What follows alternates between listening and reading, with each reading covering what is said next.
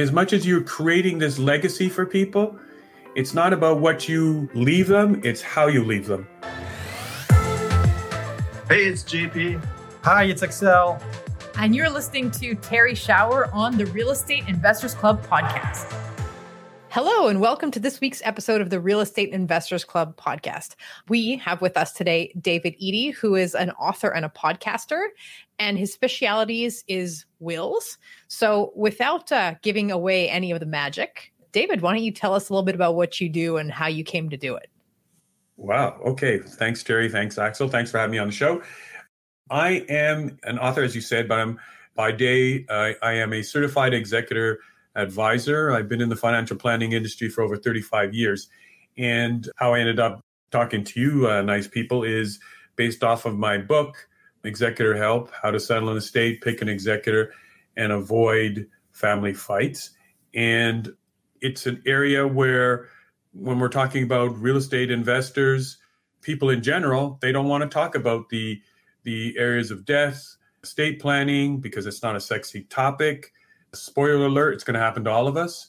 And if you don't have everything in place when it comes to, especially your real estate holdings, you haven't got that in place and you haven't organized your executor, you haven't had the conversations with your family, you're actually putting them in peril.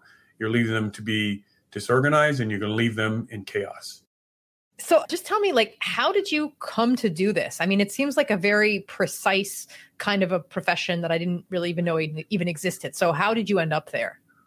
Well, the the book and the idea for it came about after my seven years, ten court appearances and fifty thousand dollars in lawyer's fees that I spent to settle my parents' estate, and they had a will. And during that time, I wrote the book during uh, COVID. But before that, during those seven years, every time I would talk about what I was going through, I'd hear about an executor was having problems. You know, they they had a cottage, or there were there were rental properties, or I'd hear about a family that had broken up and they weren't talking anymore for the very reason of there was no conversations about the estate. And I didn't want anybody else to go through what I went through, so I wrote the book. Again, it's not a, a subject that people are comfortable with. It's not sexy. I get it.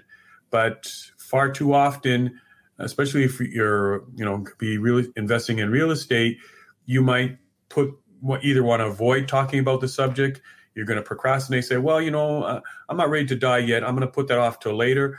Or some people have the uh, the view that, well, you know what, I'm dead. It's not going to be my problem. It's who I'm leaving behind. And those taking those views, like I said before, is going to leave your family in peril. It's going to leave them confused. They're going to leave. They're going to be disorganized. So mm-hmm.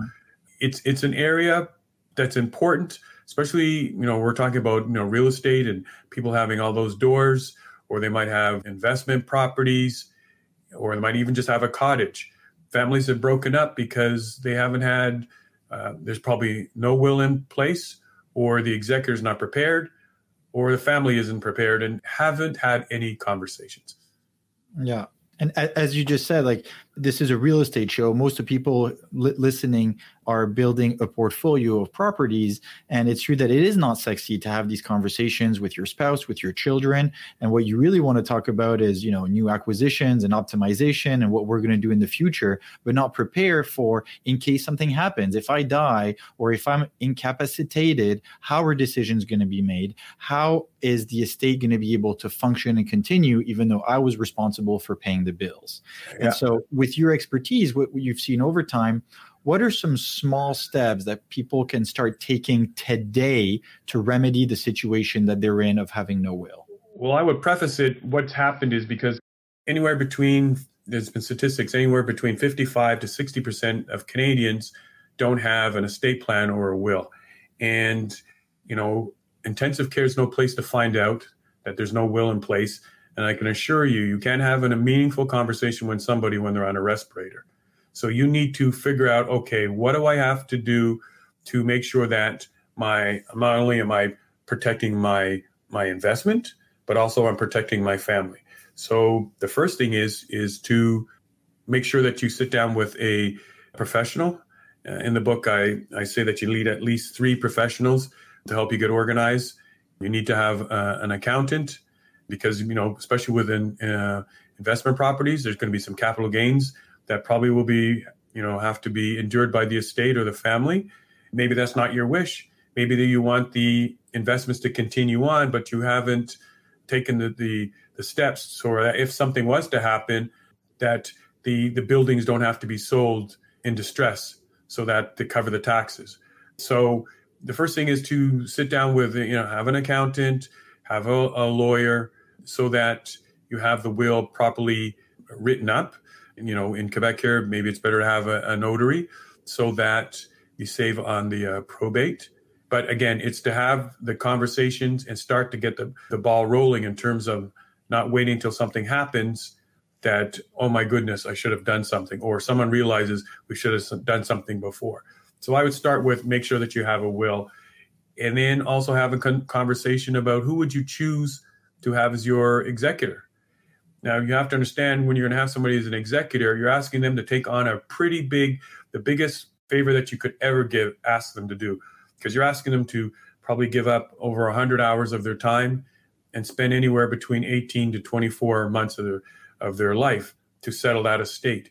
So actually yesterday I was having a conversation with an individual, and she's in the middle of selling her mom's estate. Now, there wasn't any real estate involved. Actually, there was, there was a principal residence, but the stress that she was going through as the executor, and her mom didn't really have a conversation with her. She talked about how she just broke down and sat down on the side of the road and started to cry because it just became overwhelming of all the things that she had to do. But she didn't have the conversation with her mother in terms of what she wanted to have done. She knew that the principal residence would be transferred. It was between her and her brother, but she never had those conversations. In my case, I ended up with that, you know, seven years in, in court, but my parents never had the conversation with our, the three siblings. And that's why we ended up in court. You would figure someone who's been in the industry over thirty-five years, it should be a no-brainer. But because, again, the, the, the topic of death, while my parents were having the will done, I wasn't in the room with them while it was done. So I wasn't there to help them. What I usually do with clients is be in the room, be a facilitator between them and the and the lawyer. But I couldn't fathom talking about the death of my parents. So I get it, but they're difficult conversations and you have to have them. And you have to keep moving forward to make sure that you're doing the, the probably the biggest gift of love that you can leave to your family is to have an organized estate. You want to leave a legacy, not a legacy in a mess. Mm-hmm. But so just tell me, because like, I, you know, I actually went through this a few years ago of understanding this whole process. But so what, like, are these different roles, and like what actually happens if you don't have a will and you have not named an executor? What happens if you die? Well, then, then you're going to be dying intestate. So now you've got the uh, government involved. So yes, you might end up with an executor, but it, it'll take even longer to have the estate settle. Now, say you, you die intestate and you've got a couple of investment properties, there's, or you've got, you know, you know, rental income coming in. Who's collecting those checks? Who's going to administer if there's a, a leak in the in the roof and you need to have somebody go over there and take care of the building? And if it's tied up in court and it's going through the process of, you know, getting an executor in place, you're not putting everything in jeopardy. You know, who's going to pay the bills? Are you going to be, if you have a mortgage on the building, is it going to be uh, put in default? All of those things become a domino effect just by not having a will. Mm-hmm. And so what, I mean, what happens, like, if you don't name an executor and you don't have a will, does the government appoint a civil servant, or is it a member of your family? Like, what actually happens? It could go either way. It could be a civil servant, could be a member of the family, but then a member of the family is going to have to step up and say that, you know, they're willing to do that. And even if you say, well, you know what, the courts are going to get involved, you're going to get the government involved, you and I know it's not going to take a week or two. We're, and during that time, we've still got rents coming in, we've still got mortgages to pay, we've got tenant complaints, there's, and, you know, there's taxes to pay, all of these things at a standstill because nobody can move forward because there are no directions. Nobody knows what the wishes were of the testator, the person who either wrote the will or the person who didn't write the will, whose estate is, does it belong to? They haven't given any instructions. So now you've got the government as as the partner. And that probably is not what ninety-nine percent of people who, you know, invest, have real estate investments would want. to be handling their uh, their affairs, to be involved in their affairs. For sure. And as you said, like, so n- now we kind of know if you don't have a will and an executor, what happens? Now, obviously, no one wants to go through the struggle that you just described. And r- responsible individuals should get a will and name an executor and prepare for the worst case scenario. Now, can you share with us maybe like a few examples of, I was going to say, successful transitions? There, I'm, because I'm sure there are some where it's organized and it doesn't take seven years and five court appearances. So what's the best case scenario when everyone gets along? It's still going to take a while because you, you've got the government involved. Okay, so the best case scenario is that you have a will. You've had a discussion. You've given thoughts to what the tax situation would be on the properties. You have an executor and you've prepped them in terms of if something was to happen, I've got a, a bright red envelope, which has my will. It has, and another important thing that's it's come into light most recently are people people's digital assets. Inside, along with my will, I've got all my logins and my passwords. For most individuals, just one email address is probably the, you know, the, the, the logins to the start to over one hundred sixty different online identities, you know, social media, Netflix, all of those things there. If you haven't given instruction of where those passwords and logins are, that's another layer of problems that you're going to um, have with the, for the executor. So you want to have the will, you want to have it in a brightly colored, colored envelope so that you told the executor if something was to happen, go in a particular drawer, and you're going to find this bright red envelope. When people are traumatized and you've got a death, you don't want someone to be searched around looking for paperwork because you're too traumatized. And so if you made it, have that conversation in advance, let your executor know what the situation is. It's in a bright red envelope. Inside there, you're going to find all the important papers, the will, all my logins and passwords, the the names and addresses to the accountant, my lawyer, financial advisor, all of those important papers and insurance policies, all of those things are kept in one place and made it easier for them. Now, once you've had that conversation with the executor and they've actually accepted to take on the job, because a lot of times people find out that they're executor from a phone call from a lawyer. And, you know, a lot of times they won't say no, even though they have the right to say no, because they say they're thinking that it's a, a, a you know a big favor that they're one last favor that they're doing for someone, but you want to make them prepared so that and make it easier for them, and then you also want to have the conversations with your family members. If you're leaving a, you know a particular building, if suppose say you have two buildings and you want to leave one building to one child and another, and the other two to another, or whatever whatever your situation, however you want your estate to be settled and passed on, your legacy, you want to have that conversations with the family. And that's what holds back a lot of people, is that they don't want to have the conversation because they're here now and they feel that there's going to be a lot of hurt feelings. And people are going to say, well, why can't I have it? At the end of the day, it's your it's your estate. You can do whatever you want, but it's better to you know, get those, get it out in the open so, so people can understand exactly if something was to happen, this is what's going to happen in terms of the estate and how it's going to be settled.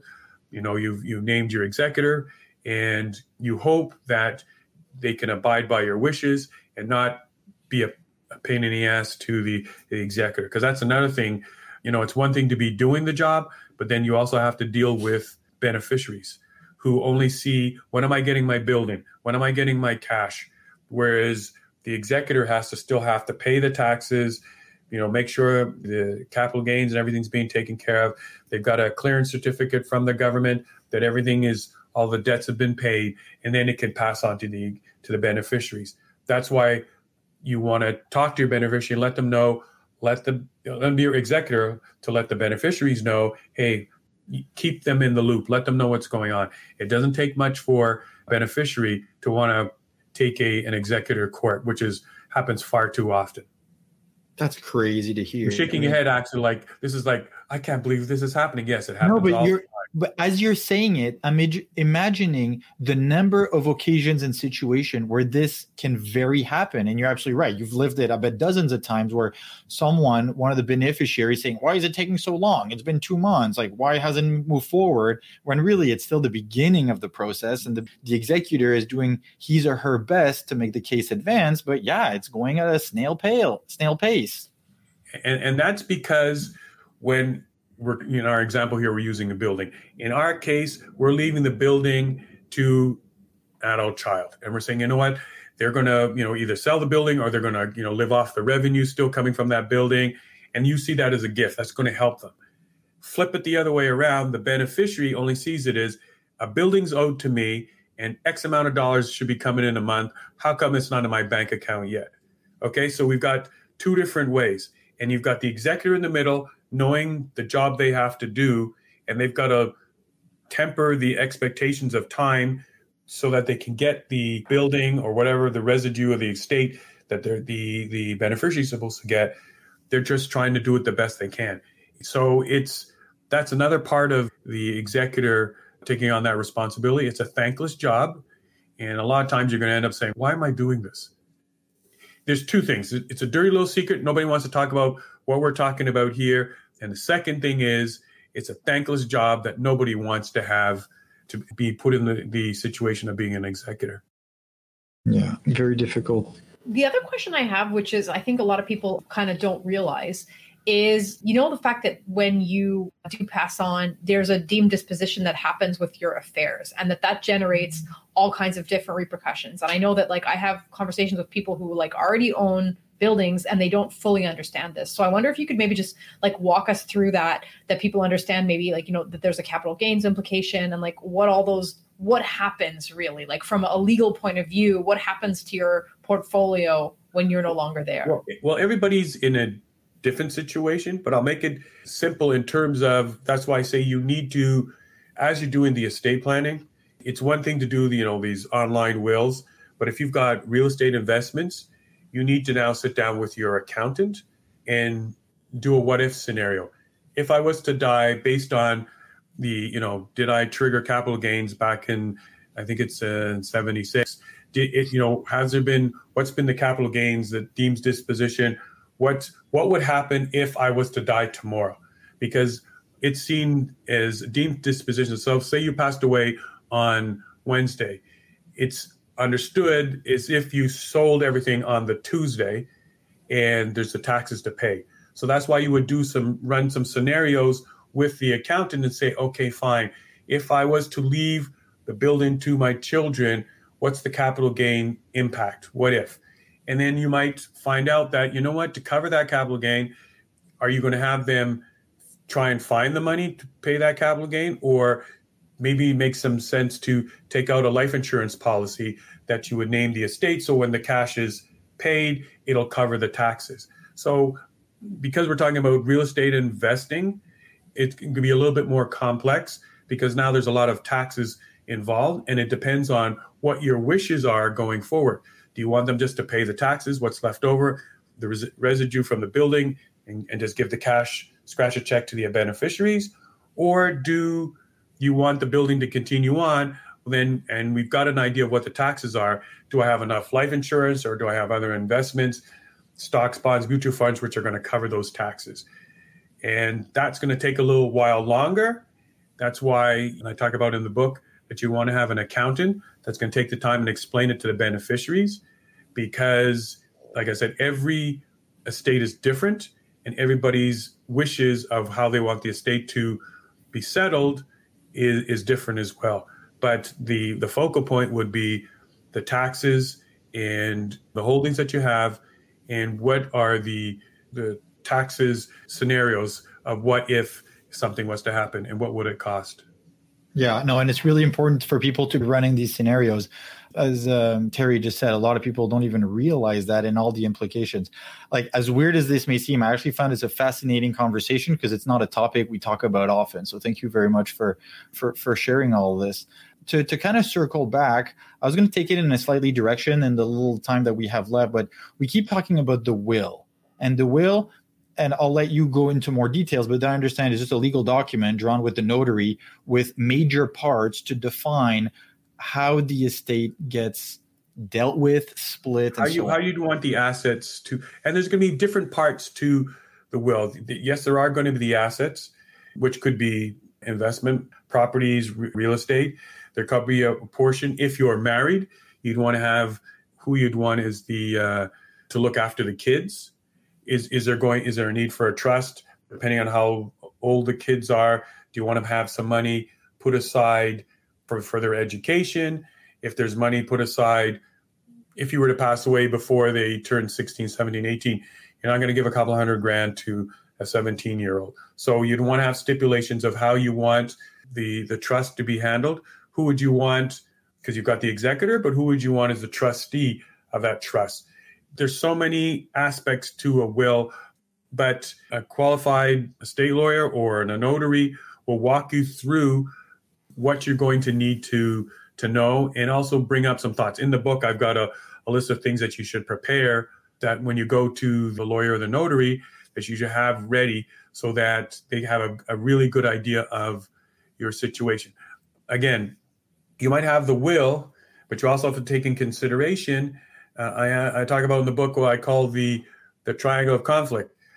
If you're an executor and you come across an estate that has one of these three areas, which means there's no will, there's a second marriage, or there is brothers and sisters that don't get, you're both laughing. What are you laughing at?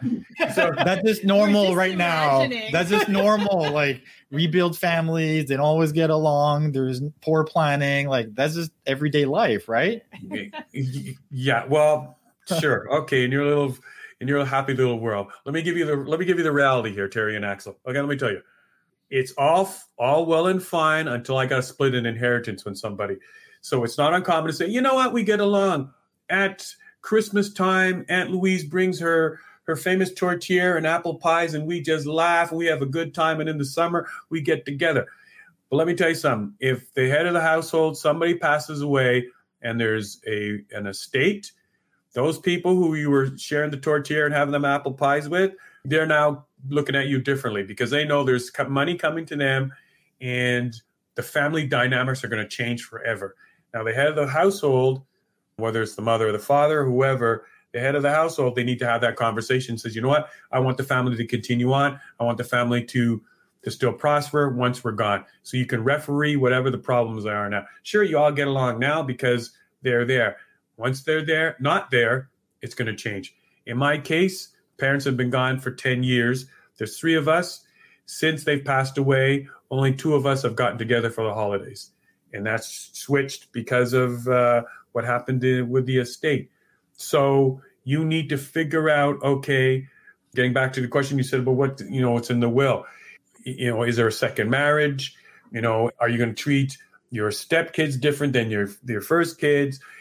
That's a conversation you're going to have to have with the stepkids and the and and your and your biological kids. If you're you don't get along with your brothers and sisters, and there's an estate, then you need to figure out, okay, I got to make sure that we're all on the same page and make sure that we, maybe you can't stand them, but let's try and, you know, stomach each other until we settle the estate. And then I don't have to see you no more. And, you know, I don't even have to see you at Christmas. I'm good. But all of those things are going to make up the will. Th- these are the things that you have to be cognizant of when you go sit down with the lawyer the or the notary and bring up those points. You don't want to, again, have a, a surprise for the executor saying, hey, I I never made an allowance for my stepkids and I didn't leave them anything and only left for my biological kids. Or your partner who you've left behind, you're, you've left everything to her or him and they don't do anything for your for your biological kids and they only look after their kids. So all of these things, you got to have these conversations, all these things that you want to have make reference to of how what you would like inside the will. Yeah, that's does that sound like fun? But I mean, it's it's really great advice, and you know, like I I actually this is oddly enough is a conversation that like I do have with you know either some of my clients or my colleagues because I think a lot of them don't appreciate the importance of this topic. So I think it's really great. We're kind of just about out of time. Is there anything else that you would like to add? A last piece of advice or or any closing words? The only thing I would say is that is, as much as you're creating this legacy for people, it's not about what you leave them, it's how you leave them. So you want to make sure that you leave them in a situation where they're not, they're going to miss you, but you don't want what happened because of what you didn't do breaks up the family. So now have the conversations and, and think about, okay, I want to make sure that I leave a legacy and not a legacy in a mess. I need to have a will. I need to update it. A lot of times people say, well, how often should I update it? As much as your family situation might change, or every two to three years, revisit it. Maybe you've added more real estate to your uh, portfolio, you know, since uh, two years ago. Maybe you had two buildings, now you got four buildings, but it hasn't, it's not mentioned in the, the will. So the important thing is to, to have a will, pick an executor that you feel can take on the job, have that conversation and say, will you do this big favor for me? And then also have the conversation with, with the family of, if if something unexpected was to happen, this is how I would like things to go. And don't put it in a situation where you, you don't say anything to anybody and you just let the paperwork do the talking when you're gone, because then you're just leaving a mess. Yeah, that could be really dangerous. For anyone who's uh, listening today, where can they find out more about you on this wonderful topic? Well, I don't know if it's wonderful, but thanks anyway, Axel. Just go to my website, david eady dot com. On there, we've got resources, free downloads of a checklist for uh, what it takes to be an executor. You know, it's something you could print off, put in along with your will, so that make it easier on the executor. I've got a quiz on there. What kind of family are you? So you can see, you know, what you need to do in terms of, it's a it's a ten question uh, questionnaire, and it gives you answers of what kind of family are you. The one, are you the type of family that avoids the subject, the type of family that's going to do some things, but you haven't done enough, or you're the type of family who's uh, well-prepared. And there you can also buy my book. You can buy it in whatever form makes you happy. You can have it digitally, you can have it audio, or you can have paperback. All right. Yeah, well, David, thank you so much for uh, taking the time to educate our listeners on this topic. Thank you very much. You can have them back anytime, because I know how sexy and exciting this was. Yeah. Yeah. All right, okay. Thank you. Thank you, David. You're, thank you very much. Thanks for listening to the Real Estate Investors Club podcast. We hope you enjoyed this episode. If you did, remember to give us a rating, leave a comment, subscribe, and share. You can find Terry at terry shower dot com. Her book, Mindful Landlord, is available on Amazon.